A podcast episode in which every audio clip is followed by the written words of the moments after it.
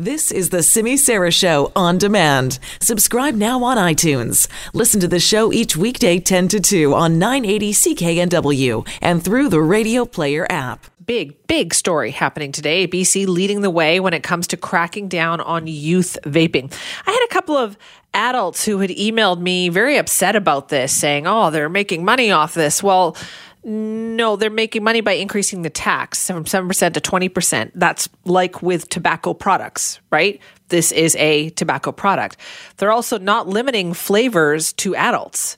So for adults, really the only change you're going to feel is the fact that might be a little stricter in purchasing. Maybe you'll have to show your ID or something like that. And uh, the tax is what you're going to feel after January 1st if that legislation is passed. For kids, though, it's different. They're cracking down on what's available to youth, trying to make sure that they're keeping this out of the hands of youth. I, I had this email from someone who didn't want me to use their name, but said, Our grandchild who vapes spent hours yesterday in the ER due to chest pains and trouble breathing. Finally diagnosed with bronchitis, which is one of the symptoms of vaping problems, and of which will continue to get worse if our grandchild does not stop vaping.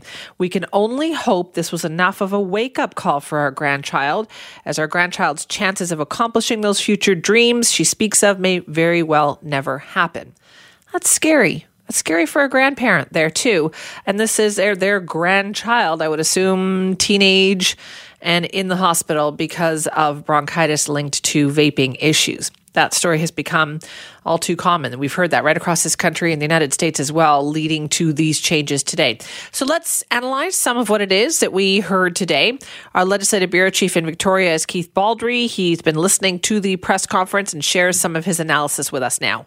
Well, I, was impressed by just how broadly based uh, this plan is. A 10 point plan, and a number of those points sort of have uh, sub points within that. So it's a, it's a multi pronged uh, approach here, and it's aimed, again, not at middle aged people or, or lifelong smokers, because the argument can be made, and Adrian Dix pointed this out. If they switch to vaping, that's actually a, a method of harm reduction. Uh, but it's really targeted at young people, particularly teenagers and even young teens, uh, that there's no reason to start vaping uh, at all. And that is a significant significant health risk.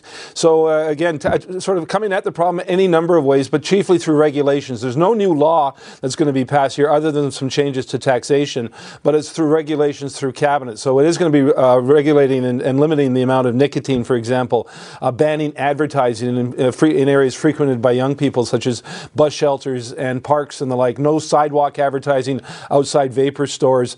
Uh, and again, that big increase in in the sales tax I thought was interesting. 20 percent percent sales tax now, up from 7%. That's the only uh, special vapor tax uh, through in, in, the entire country. And also advertising, as I mentioned, banned in the parks, bus shelters, and other areas that are frequented by young people. And that's sort of an evolving uh, issue. Uh, that will be determined over time how much more extensive the advertising ban is. Uh, as well, there's, uh, again, as I mentioned, a restriction on, on a number of aspects in terms of gaining access to vaping products. So it's a, it's a comprehensive um, uh, approach here by Adrian Dix, who's been musing aloud uh, for some time, and he's been talking about nicotine. Uh, that was sort of his chief goal here was really to reduce the amount of nicotine uh, available, particularly for young people, and uh, new rules for retail outlets. And those rules apply on a number of different fronts. So it's going to take some time for the full impact of today's announcement to be felt. But I think, and the tax, for example, doesn't take effect until January 1st. But uh, this is going to be felt over a period of time. And retail outlets, the goal is to drive down the number of points of sale Right now, there's something like 90,000 different places in BC you can purchase vaping products, and the goal is to get that down to a much, much smaller number. They won't give out the number, but uh, one assumes it would be approaching where you can buy tobacco, which is about 6,000 outlets. That is Keith Baldrey uh, sharing some of his analysis there. Uh, that was a point that Health Minister Adrian Dix made as well. They call this an urgent health crisis in British Columbia, and they said nicotine levels in vaping became much higher higher in the last couple of years because of some changes in in the delivery method of that technology and that is why you saw this huge uptake in it as it became more and more addictive. They are also hopeful that the federal government is going to soon take action to support and enhance what BC is doing on this front as well. And as you heard, if the legislation is passed, there will be an increase in the tax on vaping products. Uh, so that is from 7% PST now to 20% uh, if that happens starting on January the 1st of 2020. So that's a lot of changes, in particular when it comes to regulating the amount of nicotine that is in these pods essentially. Nicotine in vapor pods and liquids is being restricted to 20 milligrams per milliliter. Uh, Christopher Carlsten is a professor of medicine and the head of UBC respiratory medicine as well. And he explained to our Nikki Reitmeyer today about why that in particular might be helpful. Nicotine is the addictive substance in uh, in most e-cigarettes now, putting aside those that are focused on THC or cannabis. But the majority of the uh, really is marketed around nicotine containing e-cigarettes, and the addiction is is roughly in proportion to the amount of nicotine, uh, and also the toxicity is also related to the amount of nicotine. So. If the nicotine amount is lowered, then A, it will be easier to get off the product um, when the individual is ready to do so.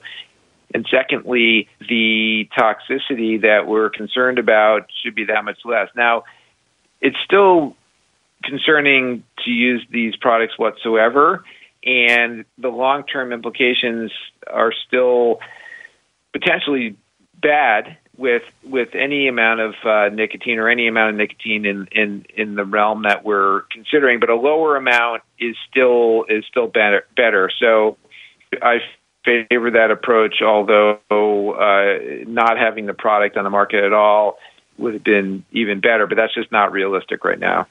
That is Chris Carlsten, professor of medicine and head of UBC respiratory medicine. Uh, so the flavored vaping product issue is a big one as well. They're going to regulate those sales, restricting the flavors that are available. And adult vaping stores will be able to sell a few additional flavors, but only to adults. In all other locations, anything that there might be a youth available, you know, that kind of thing.